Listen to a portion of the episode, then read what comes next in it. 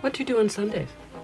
We talk about Cate Blanchett, the acting, the costumes, the awards, but mostly the Blanchett of it all. Oh, oh I'm not acting. you think this is a love affair? I saw you, Erica. Meeting in the middle. This is Sundays with Kate, and I'm your host, Murtada El Fadl. Welcome to a new episode of Sundays with Kate, a podcast series about the films of Cate Blanchett. This is Murtada El Fadl, and today my guest is writer and podcaster Kate Halliwell. Hi, Kate. Hello. Oh my gosh, I'm so excited to be here. Yeah, you were, as I was just telling you, you were at the top of a very short list of favorite guests to come on. So I'm happy that we we are able to do this. I'm going to pretend like that has more to do with my name being Kate um, and less to do with my unhealthy obsession, but maybe a little of both. You and I sort of understand Kate's celebrity similar, and this is just from reading your tweets.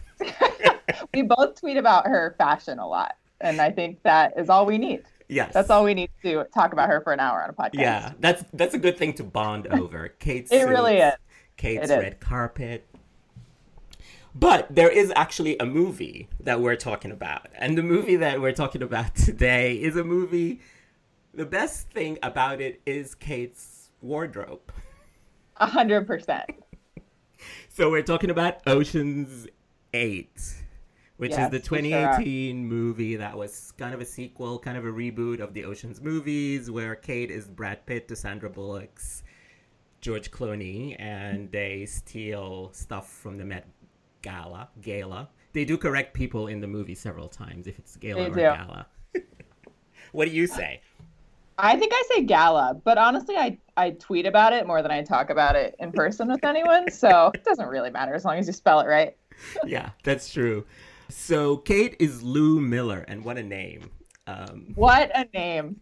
Well, you really, you already know she's going to just be like, have huge BDE, like lesbian energy just from that name. yeah, Tells you totally. everything you need to know. And spelled L O U. So that's even more. Come on. And I think her characterization is that she wears a mean jumpsuit and motorcycle leather pants. Yes. What, literally, what more do you need? Like, that's all the characterization I ever have ever wanted in any character. And her introduction is really great because she's introduced while she's she is a bar owner of some sort somewhere downtown New York. She she's a very downtown girl and she's tampering with the vodka while everybody else who's helping her is watching Judge Judy on TV and she's like nothing's happening on Judge Judy.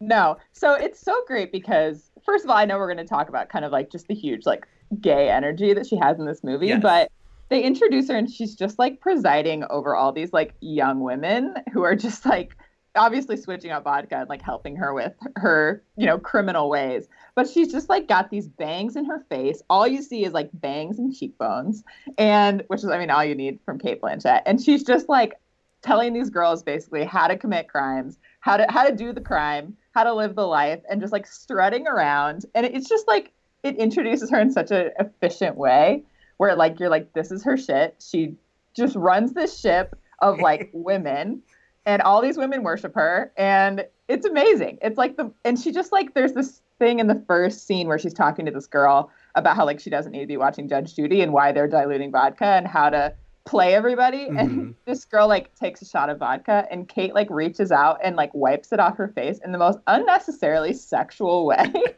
and you're like there she is that's why I'm watching this movie right now Yeah, and you're like, all right, give us more of that. Um, I and I know and I never wanted, I've never in my life wanted to work in a bar, but with that scene, I'm like, yes, if Kate owned like- a bar, I would work in a bar. maybe I would consider it I would consider a career change We don't have to talk a lot about the plot of the movie because basically it's just the plot of every Ocean's Eleven movie. There's something they want to get. They recruit the people. So the people they recruit include Helena Bonham Carter, Anne Hathaway, Mindy Kaling, Rihanna, and Awkwafina. It's a pretty mm-hmm. great cast. It is it's pretty good Yeah, but the movie is not as good as this cast. Right. I know we have this later in the outline, but you know, people were so hyped for this movie. Yeah. And they just kept adding people to cast and we'd be like, holy shit, Rihanna. Holy shit, Sarah Paulson. Holy shit, Awkwafina. And they were like adding and adding. And then the pictures were coming out. And we were like, this is going to be the greatest thing in the history of cinema. And it wasn't, but it was fun. Like Yeah. it was good. Um, and, you know, I mean, the pictures of, of them on set and in the outfits basically like sum up the appeal of the movie, which is just Yeah. like watching these fabulous women wear fabulous clothes and do crime. And it's a great time. It's not uh, incredible, but it's a great time. Yeah, it is a great time. And I think also this movie, if you remember, as you know, I follow and look for photos of Kate. So it was such a long time from when they were shooting in New York and we were getting paparazzi pictures every day to the mm-hmm. actual movie coming out. It was almost two years. So it was such a long wait. And all It those paparazzi pictures. Forever. Yes, forever. All the paparazzi pictures were so amazing. Like Kate and Rihanna in Central Park with a Oh, laptop. Like, who knows what they were doing? Yeah. And every time, like every day, they had a different crazy outfit on. Every day, it was like she was coming out of her trailer holding one of her kids, like talking to Rihanna with the other hand, like in like a velvet suit or like in this crazy coat. And we were like, this is going to be amazing. And like there was a picture of like Anne Hathaway with the knife on the subway. Yes. And but then it was you're right, it was so long before the movie actually came out. I remember like being like literally on Twitter, just like another day, no Ocean's Eight trailer. Like, will we make it? Will Uh, this movie ever come out? Which honestly, I think was part of of like the problem of building the hype Yeah. was like uh, it raised our expectations too high because we had to wait too long, and all we had was these amazing pictures to like stare at and wait. yeah. yeah, those pictures were hard to top. And this was like, as a New Yorker, this was a great time for me because Kate was in New York for a very long time because she shot this movie and then she was on Broadway in the present. And Yes. there were always pictures of her all the time going to the to work basically, going to the theater, coming out of the theater, plus Right. all the Ocean's 8 paparazzi shots. she has such great street style too like with like you know going in and out of theaters and like walking around with her family and like she got to, she went through the phase where she had the big glasses all the time and she like Mhm. briefly dyed her hair pink and like that was such a weird era for her where i feel like she just was wearing such weird clothes and just having the best time Yeah. ah, what a time to be like on getty images looking yeah, at Kate exactly. And and the pussy hat in Times Square with her Yes. kids. yes ah, incredible It was a great time. And so the first thing I want to talk about her performance is that when I saw this movie, I was very disappointed uh, because I don't think there was enough of her in the movie. And I don't know, was it because she was doing a show on stage and they're just like, oh, you know, come on your days off or whatever? Because she is a lot in the beginning of the movie. It's her and Sandra recruiting Helena Bonham Carter, her talking to Sandra, and then she kind of vanishes and then it's as if they added the ending where we discover that she's the biggest, you know, badass of all of them and did 17,000 heists while they were doing the one heist, but also that was, and it was all off screen. Right. I know. I'm like, give us more. I agree. I think I when I was just watching this yesterday for this podcast, um, I hadn't seen it in a long time, and I forgot how little she's in it. And like, she's in it a lot in the beginning, like you said, Yeah. and she's in the background a lot, like when they're focusing on other characters. But I'm Mhm. like, why are we not? I mean, obviously we're extremely biased, and we love her a lot. We have a whole you have a whole podcast about it. But I think I we just needed more. You know, she's just like kind of there sometimes, and then there are whole swaths of the movie without her. I'm like, why? Why isn't she here? Yeah. You know. But let's talk about the big dick energy because I think oh I, I, don't know yeah. if that term came around at the same time or it came later, but I remember at least everyone who was mentioning who has big dick energy, a lot of people were coming with Kate. And that was right after Ocean's 8 or around Ocean's 8. Mm-hmm. All of my notes in response to this prompt are in all caps. I just need you to know that because that's how my brain worked. Um, yes. Okay. So I remember when this did come out. I think it was like Allison P. Davis for the cut wrote this whole piece, mm-hmm. and she did mention Cate Blanchett in the piece as being like a woman with big dick energy, and you can just tell in this movie she like embodies that not only like as a person but she very clearly has this energy and how she carries herself in oceans 8 where like she always has like her thumbs in her belt loop Mhm. and every time she's sitting in this movie, I was like, holy shit, BDE. Because there's so much like female man spreading that she's doing. Like every time she's on a couch, she's just like hunched over. She's got her legs like flayed out, like every man you've ever seen on the subway. Yeah. And I was like, that's not how women are taught to sit, like politely in society. But she just like doesn't care, and like it's so clearly part of like the body language that she decided on for this character, and Yeah. it works so well. And literally, it's every time she's sitting, she's like got her, you know, her legs spread out and her arms on her knees and like she's just taking up so much space so purposefully and there's one scene with she and rihanna when she first introduces nine ball to debbie Mhm. and they're on the couch and rihanna has like one leg completely splayed out to the side kate's like man spreading like nobody's business and i was like this is the most powerful image of two women sitting in history it was amazing Yeah, it's so good. And then the other thing, even when she crosses her legs, it's such a wide cross. Like she goes around to cross her leg. Yes, there's that one gif that everyone was like spreading around where she like Yeah. kicks her leg all the way up and then like flails it over to the other side of the chair. It's such like an aggressive leg cross. Yeah, It's amazing. it is amazing. Blanchett, incredible sitter. Who knew? Yeah. Also, incredible walker. I mean, she's always hmm. somebody like in all her movies. She is, and I've said this before in the podcast, so sorry for repetition, but she's one of the actors who knows how to fill the frame with her body. And in this movie, it was about the sitting, like you mentioned, but also the walking. There is a lot For of sure. purposeful walking around. For sure. And she's got the boots and like the big pants and like it just is so like noticeable once you realize what she's doing and like she just like shows it off in such a great way. And like I mean Yeah. a part of it is the wardrobe as well. Like they knew what they were working with. And obviously she's like, okay, I'm gonna make this look as good as I possibly can and she knows how to do that. But it's also kind of like just very assertive choice that she made with like her body language in the movie. Even if this was possible, you'd need 20 people. Seven people, Why do you need to do this? because it's what I'm good at. Yeah, I really enjoyed this movie when I watched it also yesterday to talk to you, and especially the first part. I was just when we to- already talked about the introduction and that scene where they go to recruit Helena Bonham Carter, and she's intimidating Helena, and Helena's like, you know, having a nervous breakdown. First of all, that blue suit is so gorgeous, so beautiful. It's amazing. And she's wearing like 15 necklaces and Yes. like a giant watch, like seven rings. I was like, the amount of jewelry that is on her person right now is like probably as much money as they ended up stealing at the end of the movie. It's incredible. Yeah. Um, yeah, that blue suit, it's like got like a chain instead of like buttons. It's like connected with a chain. Oh my God. It's amazing. You can tell Helena's character is like a little bit in awe. And I'm like, so are we. Yeah, absolutely. And Helen is like, hmm, will I be ever able to design something that looks as great Seriously. as this? I know. Way to way to make her feel uh, like a worse designer than she probably actually is. so, since we're talking about that suit, I think, you know, people when this movie came out said that Anne Hathaway is the MVP and she's totally fun and she's playing off herself and other actresses and it's it's she's very fun to watch. But I think the MVP of this movie is the costume designer in regards to the costumes of Lou Miller. Absolutely, I agree. And I I saw this prompt and had it in mind when I was watching the movie. And there are amazing costumes across the board, but the Yeah. amount of costume changes that Kate has in this movie, every new scene, it's like she has a new suit or a new bomber jacket or a new coat. I'm like, like she changes outfits more than anyone else, I think, which is crazy. Uh, and they're all so good.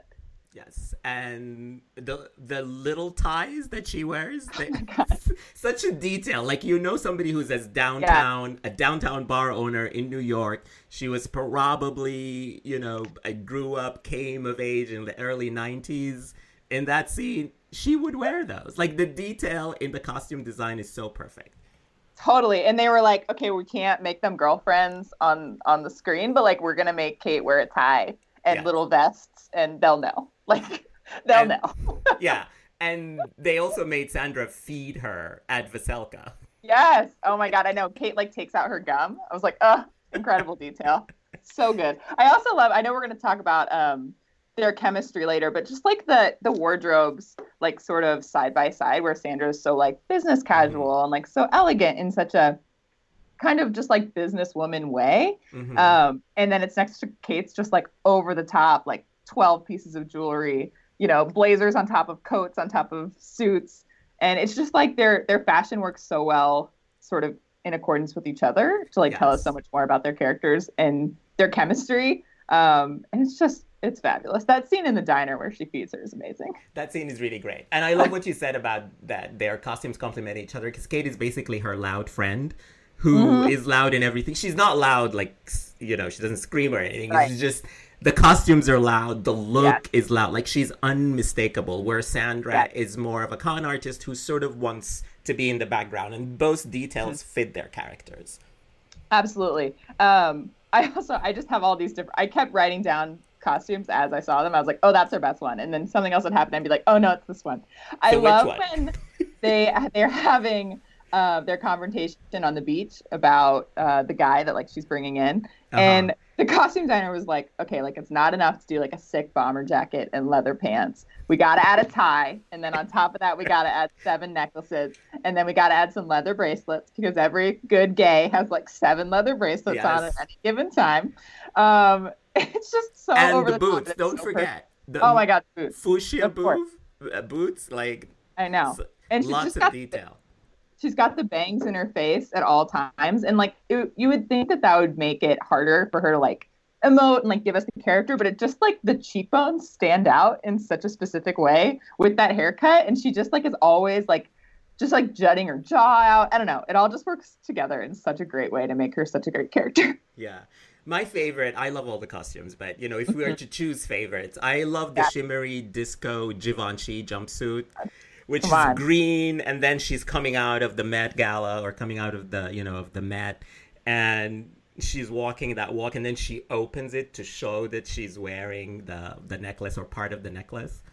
amazing i know and they take a whole scene just to show debbie like seeing her across the street i'm like yeah this is your platonic friends okay all right sure Right? That is such a great jumpsuit, though. Fleabag could never, honestly. That was when the jumpsuit trend actually jumped off, Yeah. I think. That was a great jumpsuit. So Sarah. Edwards, the costume designer, you did a great job. You should have Hats won seven Oscars. yeah, totally. So let's talk about Sandra and Kate. So, like Kate, always in my mind, I think she has always more chemistry with women on screen than with men. Agreed. You can always see that she likes people. Like even when she's antagonizing Judi Dench in Notes on a Scandal, you can tell they really like each other. And I think here. She, she and Sandra really like each other, and there there's this comfort in all because especially at the beginning of the movie, there's a lot of scenes of them together, and you can tell that these are two people, two actors who are really comfortable with each other.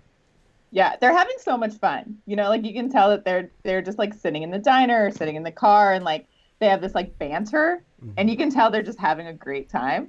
Um and just they I mean they're not all like amazing dialogue, but every now and then like they just have these little like biting lines Mhm. um, where you can tell they're just like loving it. Like there's Sandra's talking about, you know, the dream that she had and like pulling off this heist and she's like, You were there with me every step of the way. And Kate's like, Oh honey, is this a proposal? and she goes, Baby, I don't have a diamond yet. I was like, Okay, get a room. Like we get it. Yeah. And all the looks, like the loaded looks, like we know, you know, Carol had lots of looks and they said Oh, yeah. everything was looks, but there was a lot of looks in Ocean's 8 too. For sure. And it's so funny because, you know, Sandra or Debbie is is always kind of like staring straight into her eyes, like very direct, like just laying it out. But like especially that scene in the diner, Debbie's making such intense eye contact and every few seconds Kate just like looks at her mouth. like she like is looking in her eyes, but then she just like flickers down and flickers back up and flickers down and flickers back up. And I'm like, um, these are two different vibes that I'm getting from you, but it's great. I love it. Yeah, you know that that meme I gave the gays all that they wanted. They, Ah. I think they did. They did. Not explicitly, but somehow they managed to do it. If you know, you know. I really like my favorite scene was the Veselka scene and just the whole setup at the beginning and the vodka scene, which we already talked about. Are there any other scenes that you like that we haven't talked about? I wanted to mention at the end, you know, they do all these like flashes to the future Mhm. and show like where everyone is and what they've done with their money. And they show, I think this is kind of an underrated little little head nod. Uh, but they cut to Anne Hathaway's future, and and she's an actress, and she's become a director, and she's directing this scene, and she's you see her from the back, and she's directing this actress who's kind of dressed like she was early Yeah. on in the film, hmm and then she turns around and now she's got this leather jacket on and her hair is like kind of like straight and textured and she's got these aviators on and I'm like that's like clearly what Lou has been wearing this entire movie like she Yeah. like adopted that style and adopted that aesthetic And then she like walks away from the actress who's like her past self and like rolls her eyes. And I was like, yes, character development. and you can totally see like Anne Hathaway has said so many times she has talked about Kate, and you can see that that's sort of like life imitating art in that she's probably you know thinks of Kate as a mentor or somebody to emulate, and maybe she added that into the performance. yeah. And then in the next scene, it just cuts right to Lou's future where she's like in a motorcycle jacket riding into the sunset. And I was like, yeah, like these two, you know, go hand in hand. Yeah.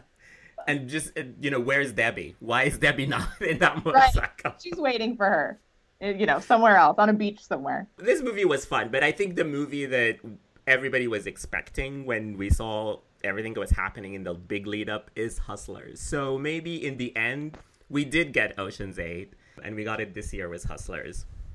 I agree. I that was one of my first thoughts. I think that was what a lot of people were saying when they left Hustlers. Was like, this is the movie, the female friendship heist movie that we deserved. Yeah. Uh, and I do think there are a lot of a lot of similarities between kind of how they portray like J Lo's BDE and Mhm. Hustlers, and how they portray not only not only Lou but also Debbie. Yeah. I think it's kind of like you know squished together into kind of this female anti-hero. But yeah, the definitely a lot of ways, a lot of things when I was rewatching this movie um, with Hustlers in mind, just reminded me of kind of you know the end when J Lo's going down the street in the the Juicy Couture tracksuit, and just how perfectly like that choice emulates so much in that movie, and like how they used clothes, and then how Ocean's Eight used clothes to just.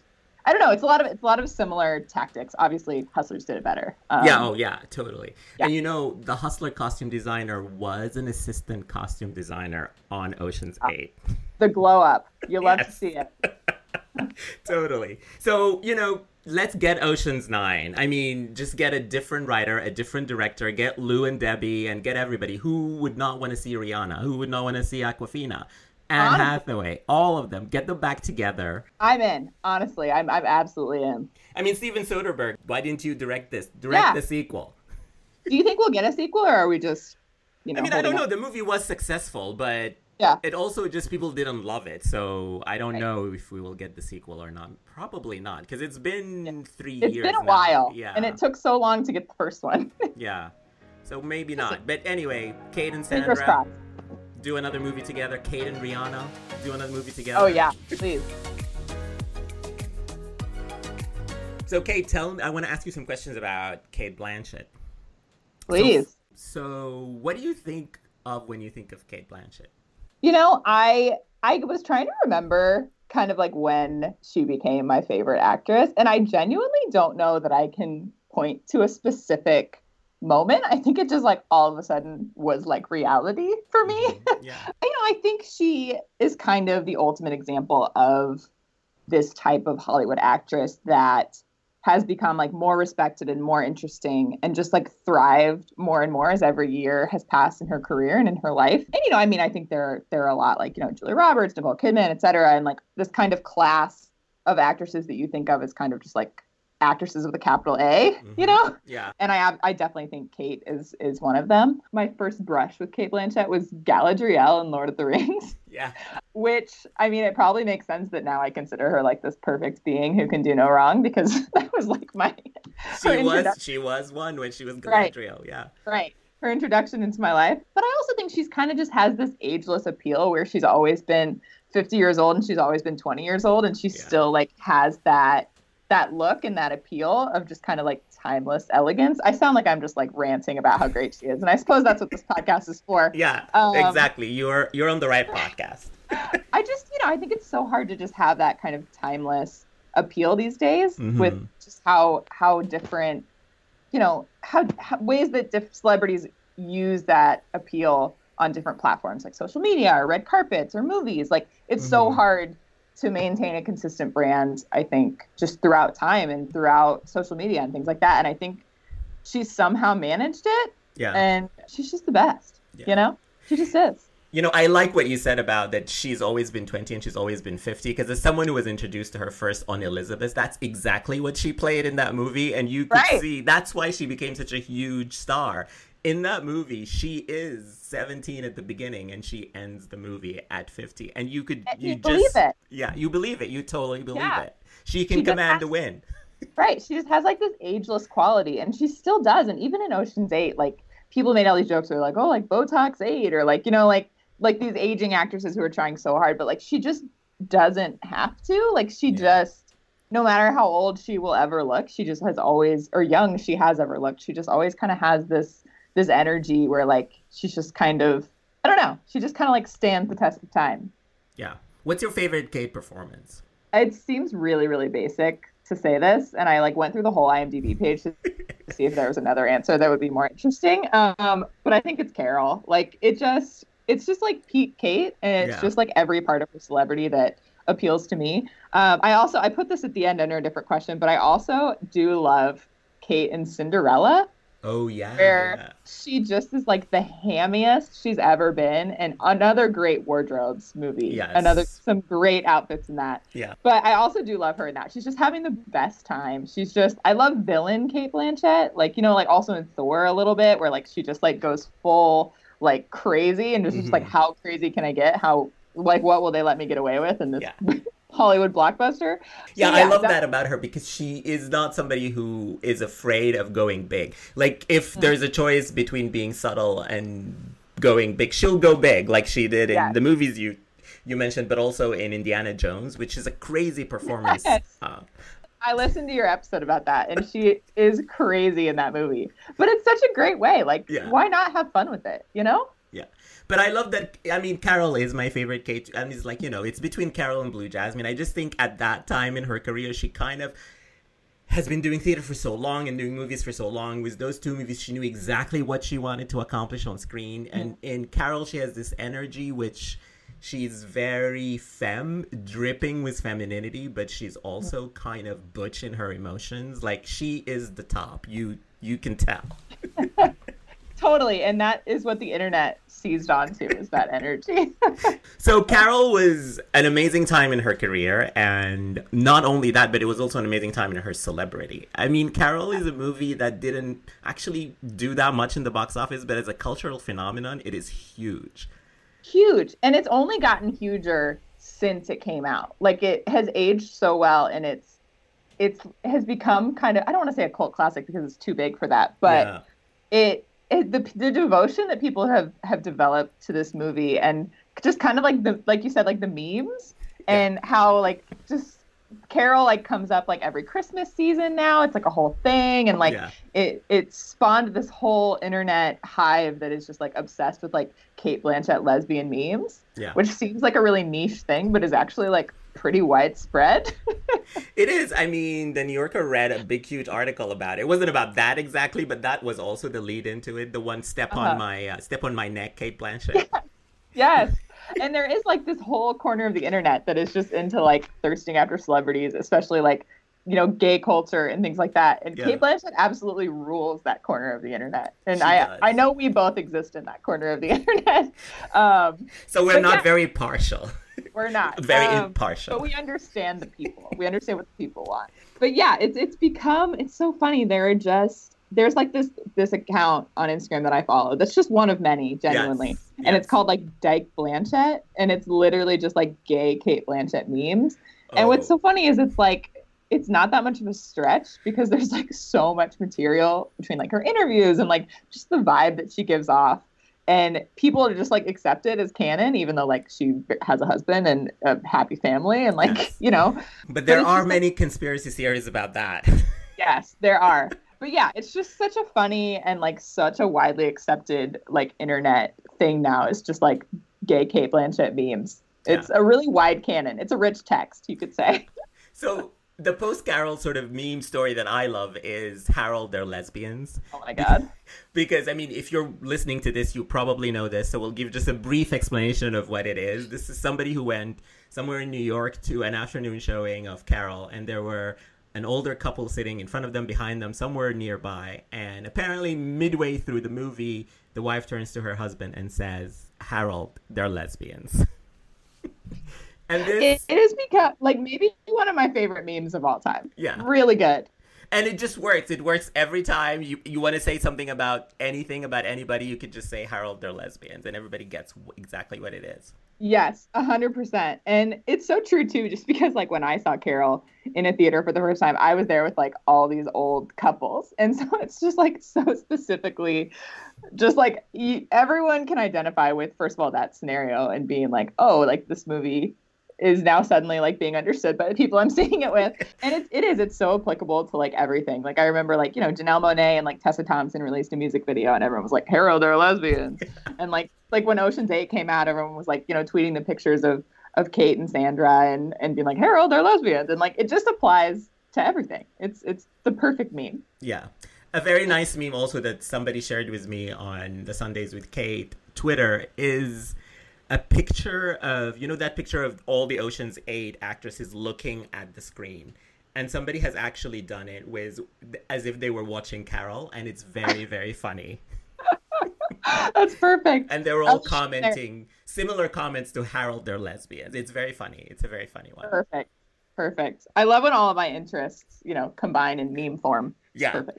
So let's talk about Kate as a fashion icon. So, as you know, she is somebody who I think understands the red carpet, you know, maybe more than uh, most actresses.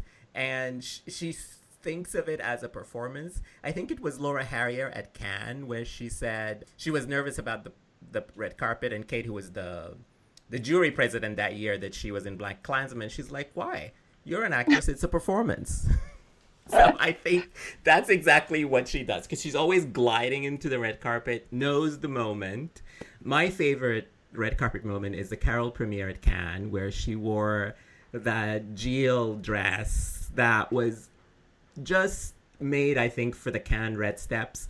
And she took forever to walk those steps. And every time she would walk one step, she would look behind and pose for the photographer. She's like, I'm creating a moment. Rooney and Todd, you can run up. You can do what you want. This is going to take a minute. Yes, she she totally knows how to play the game. And she also I love that first of all, she has incredible success rate on the red carpet while also still having fun. And I think mm-hmm. that's so hard to do. I feel like either actresses take a lot of risks and mm-hmm. have a lot of like missed swings where it's like you tried and I respect the effort, but like this was not it. Or, you know, you have somebody like, you know, like Meryl Streep or like, you know, maybe some of the older actresses who just Or like Kate Winslet, have- who is. or Kate totally Yeah, that's a yeah, great example. yeah. who just kind of stick to the same basic formula and they always look great but they never look they never really take risks. Yeah. and i think it's, cate blanchett's success rate is so amazing just considering how many risks she does take and how many of them pay off.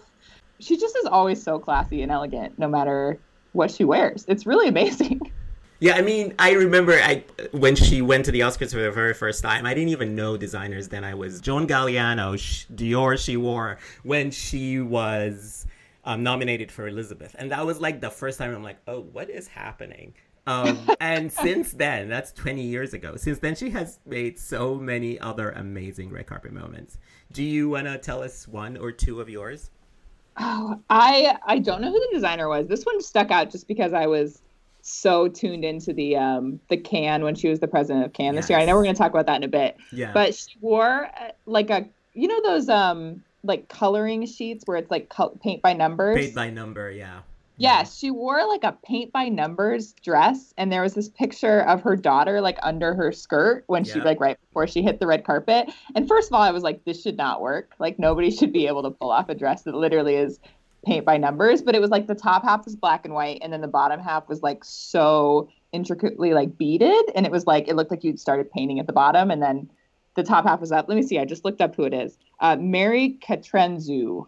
But it was just such a great example of like el- being elegant and fun and like taking a risk and it totally paying off. And then just that perfect picture of her daughter under her skirt. And it just, it was perfect. I was like, nobody does it like you. It was Yeah. great. That picture is so beautiful but also this is another moment where i have you know i admit i'll admit this there there is a video of her walking that red carpet. It was the premiere of cold war at cannes. Mm. And there is a picture of her where they basically stopped everybody from walking which they do that for the big stars. Yeah. it's not just for kate. And so she gets the red carpet just her for like five minutes or something like that, and she walks and steps in that dress and on the steps, and it's it's a, just a perfect moment. I have watched that seven thousand times. I'm gonna have to go watch that later, right after we finish here. Yeah. We talked about Carol. Carol was not only professionally, just as an actress, the epitome of her talent and a performance that everybody loves and just culturally so significant, but also it made her just what we were talking about this. And I think it was the peak pop culture moment. Like if you take from Carol until Ocean's 8, that is, I think, peak Kate in pop culture. I And there- totally agree. And there are a lot of moments. So I chose like four moments. The fifth one is just a joke. Um, I chose four moments that I think are sort of the peak, the peak moments for her. So first was the Carol press tour, because Absolutely. people went crazy for her and Rooney because they loved the movie, but they also everybody loved how Rooney was just so in awe of her everywhere they went, and always like smiles. Who Rooney does, doesn't smile that much, but she Right. she does smile when Kate appears in during that um during that press tour. And just this is linked to sort of like the movie and our love for the movie. So that was a fantastic sort of moment. Yeah, and I think they're Kate and Rooney have in some ways extremely similar and in some ways extremely different sort of celebrity appeals, I think. I think they both have kind of that like classy, elegant sort of look and vibe, but Kate is so like you know, spontaneous and warm in interviews and mm-hmm. her persona, you know, in, on the street and like in social media and things like that. I think she is very likable and relatable. And I think that's something that Rooney struggles with, but also kind of benefits from sometimes being at Yeah. a distance from that. Yeah. And I think it's it's a testament to both of them how well they worked together on this press tour and how how clearly they did like each other and they did get along just because I think it could have been it could have been tough and I think it could have put both of them I think Rooney could have looked colder and I think Kate could have looked weirder Yeah. in in an alternate universe, you know, Mhm. like putting them side by side and putting their sort of personalities um, at odds. But I think they they worked together so well and Rooney, you know, seemed warmer and Kate seemed classier and it it, it worked out in both their favors, I think. Yeah. That press was great. Yeah, it was a great time. And also great was the jury at Cannes. We already talked about that a couple of times, but that was the greatest 10 days at, of just to your point earlier, looking at Getty images because Seriously. when you are the jury president at Cannes or you're a juror, you have to watch all 20 something movies they play at Cannes. So that means that every day you have to go out in an area where there are so many photographers. So she she didn't walk every red carpet, but she walked several, but also she just had to get out of the hotel. So there were so many pictures and everybody was just g- getting a buzz every day with like a new suit and new you know, just her walking down the street in Cannes, you know, talking to, you know, Laura Harrier, for instance, who we mentioned earlier, or whoever was at Cannes that year. It was such a great time. Oh my God, I've never felt more seen than I have in this podcast interview. Um, yeah, it was so great. She did so many photo calls in like great suits and great sunglasses. And then, like, that night, she would be on a red carpet in some amazing gown. And I was like, we're eating so good. Like, the Yeah. Kate stands have never been happier. I do genuinely think you have a long list here, and I think it's all true. But I think that, like, May 2018 into the Oceans 8 press tour in June was like Mhm. the absolute peak of like Cate Blanchett fame. Just because I think she just displayed such a complete understanding of what people want from her without seeming like she was trying too hard. Like she was like catering without really catering. Like she was just like doing her and knowing that that's what people wanted and that, that that's what would work. And, it of course, so- during that time, this was the time when Kristen Stewart looked at, gave her that look when they were, when they were, they were in a yeah, they were in a photo call. photo yeah. call for the for the jury, and that was the picture that went round the world. Yes, there's always something, you know. Yeah. There's always something that the the Kate lesbian hive can can latch onto, and that was it.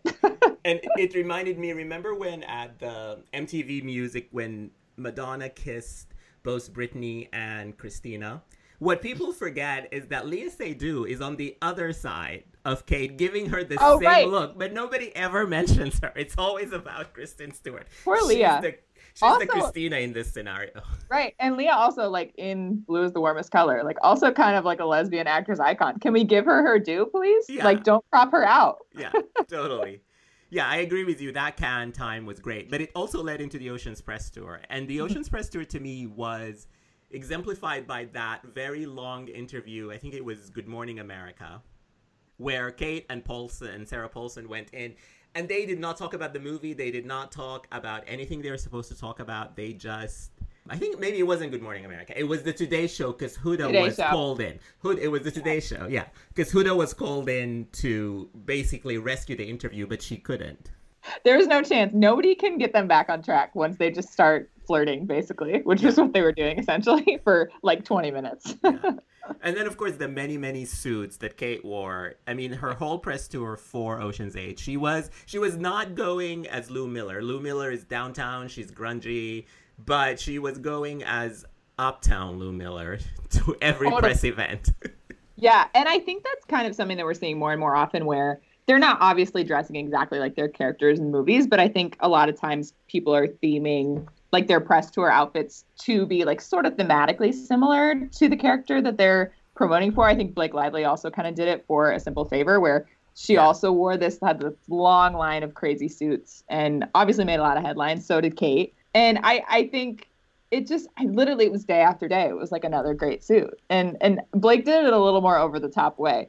But it was actually crazy how many I was looking through pictures and it's crazy how many great looks Kate had on this press tour. It's wild. so many but i think also kate like finds that right the right balance like when she was doing the press tour for cinderella she was never the talk of that press tour because that Right. was about lily james so she Totally. knows when to recede to the background and when to be the focus for carol she was the focus for oceans 8 she was the focus Right. um so yeah she knows how to calibrate it well She totally does. She's a pro. the other thing that this, I can't believe this happened literally within walking distance of where I live. And I can't believe I wasn't there, but I wasn't, was when Kate went to a drag show at the Stonewall Inn and did a lip sync of Dusty Springfield's You Don't Own Me, which is around the same time that she was shooting Ocean's 8 and being and on Broadway. Incredible. I remember seeing this pop up and being like, "Is this real? Like, did this really happen, or is it like a drag queen like being Cate Blanchett?" And they were like, "Like, no, it's Cate Blanchett." It was incredible. Again, like she knows her audience so well, and she knows how to just like give little tastes of like fan service, but in a way that's not pandering. That's just like, I want to do this, and people are gonna love it anyway. It's Yeah. so good. I mean, that time the world was so abuzz with her that even Yes. Val Kilmer had to Oh interject and send some creepy tweets, which we will not talk about that much. But I just brought it up because it's funny because we all sort of were looking at pictures and talking, but he just had to take it just a little bit further and be creepy. I had never seen these until you linked these on here. Somehow I must have like blocked them out of my head. But listen, Val Kilmer having a stan Twitter account for Cate Blanchett is just like par for the course for the Yeah. times that we live in. So like Yeah. I get it. yeah. I mean, the other sort of celebrity stand that I think she has is Gillian Anderson, who is very funny. And every once in a while, she'll just tweet an old picture of her and Kate. they have a kind of a similar aesthetic as well. Gillian Anderson has also kind of leaned into like the the power gay suits Yeah. appeal Yeah. in recent totally. years. You said that Galadriel was your first time that you saw Kate and you fell in love. Was she the fir- your first sort of actress love, or was were there others? Are there others? You know, I, I like I said, I don't quite remember when I started being like, I love actresses. Um, but I was thinking about this, and there was I was also obsessed with like Nicole Kidman and Moulin Rouge. Moulin Rouge was like yeah. my favorite favorite. It still is one of my favorite movies. But I was like great. obsessed with it in like middle school, high school. Um, and she definitely kind of is the same same energy as Kate in a lot of ways, beyond the like Australian thing. Um, but yeah, Nicole Kidman in and Moulin Rouge was like was it for me for a while. But I've I've broadened my scope in in years since. Yeah. Is there a performance from Kate that only you like? Like I said, I love when she just like really gets hammy and Yeah. like really has a great time. Like I said, Cinderella is definitely up there. I also just love like sometimes she's just like the only thing in a movie that I like. Like I this isn't probably it, but I just saw Where'd You Go Bernadette the other day. Yeah. And I just always have this reaction where any movie that she's ever in, I'm like, it's enough that she's in it and like I'm gonna have a good time no matter what. Just like watching her have fun. And she definitely did also have fun in that movie. Again, it was like not great and it was a tough wig, but Yeah, I don't get that Uh, wig at all. no.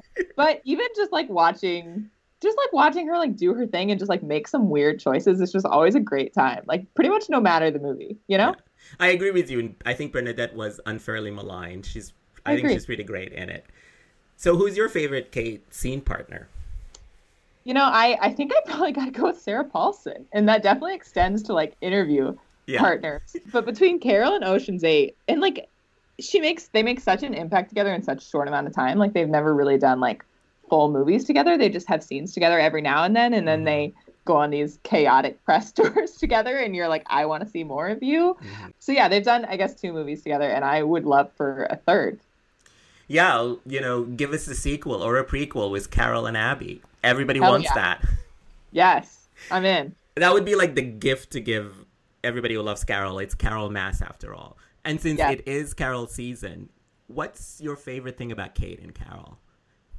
Oh my gosh. Other than like the costumes and the whole vibe and everything, you know, it probably is the looks. She has just such a great way of of conveying emotion and like desire just through a look. And I know that's like mm-hmm. kind of the big theme of Carol, but I just kept thinking about it in this movie as well. Just like where she's looking on someone's face or like how she's like flickering her eyes up and forth or excuse me, up and down and and like she in Ocean's 8 as well, she like had this way of kind of like looking at someone like with her ch- like her chin out and it like totally changes the vibe just like how she moves her head when she's looking at someone and she does that in carol too like it's just it's it's such a, like a wordless way and i just don't think anyone does it like her nobody gives a look like cate blanchett you know Nobody does. My contribution to this Carol Mass, and since we were talking about Carol and Abby, is one of my favorite little things that she does in Carol is when Abby drops Carol off at that Christmas party where she's going to meet Harge. And she asks her to come in, and she's like, No, I'm not coming in. As she is walking into the party, leaving Abby behind, you know that Abby is looking at her, and she does this half step, clicks her feet together while not looking back. But that was like, sort of like, I know you're watching, Abby. And I love that. oh my god she's incredible i gotta rewatch carol it's been it's been like almost a year it's carol season It is i gotta Carol do it season. i gotta so, do it In New York, the Metrograph actually plays 35 millimeter Carol every Christmas. I already have my tickets on the 21st. Oh We're God. going. If you're in New York, come to Carol. i gotta move to new york just for that i would do it so, who would you like to see her work with? And this could be, you know, a costume designer, an actor, a director, or somebody she worked with, or somebody she hasn't. So I, on one hand, I was like, Kristen Stewart, do it for the gays, you know, Totally, just like yes. imagine the suits on that press tour. Oh Come on. God, yes. But then I also was thinking, and uh, Kate did a play with Elizabeth Debicki and uh, Isabelle Huppert. She was The in the Maids. With them, Yeah. and they both are such great actresses. And I think Elizabeth Debicki is kind of like a young Cate Blanchett in a lot of ways. Again, Mhm. like Australian thing aside, I think they have a very similar kind of like timeless appeal. And I would love to see her reunite with them like on screen. That would be amazing. Yeah, that would be great. Maybe she can be in that Carol and Abby sequel somehow as, Yes. as the third Oh wheel. gosh. I'm in. Is there something in the cultural perception of Kate that you like? We've talked about that a lot. So I don't know Mm-hmm. if there's anything you want to add, or is there something that sometimes might annoy you about that? You know, I was considering kind of talking about being annoyed by the perception that she's kind of just like, you know, part of kind of the aging actresses now, because there is this class of actresses that I think people are like, oh, like you're past your prime. But I think she just defies that, like on so many levels that people don't even really consider that. Like, I think she is thriving so loudly that I, I don't think anyone really is like Cate Blanchett's like heyday is over. Like I think she's still making such fun choices and she's as good as she's ever been that I don't think that her age has affect not that like she is of advanced age, she's not, but like by Hollywood standards, you know how it goes. I just think I don't think that's affected the quality of her roles or at all her performance or her presence in any way. And I like to basically have nothing to say that I'm annoyed by because I think she just like so effortlessly has a handle on her appeal and is just like you know just gets better every year in every Yeah. aspect of her celebrity and her performance Yeah, and she is actually now that she's entering her fifties, she is at the time just professionally where actresses of her caliber get a third wind. Like if you think of Meryl Streep and Prada, or Katharine Hepburn Mm-hmm. in The Lion in Winter, and Who's Coming to Dinner. So Yeah. she's coming to that age where I think now she can play different amazing roles, and I'm very excited about that. me too i'm happy for us yes, very happy. so thank you so much, Kate. This was so much fun and a joy. Before we go, tell our listeners where they can find you and your work. so i'm at kate hallow on twitter um, i write for the ringer and i'm on a podcast called tea time where I don't get to talk about Cate Blanchett nearly enough. So this was a thrill. But yeah, you know, if you want to want to find some like gay Cate Blanchett memes, I always have a few at my disposal. So hit me up. Thank you, Kate. And you can find me on Twitter at me underscore says and follow the podcast at Sundays with Kate. And until next time, thank you for listening.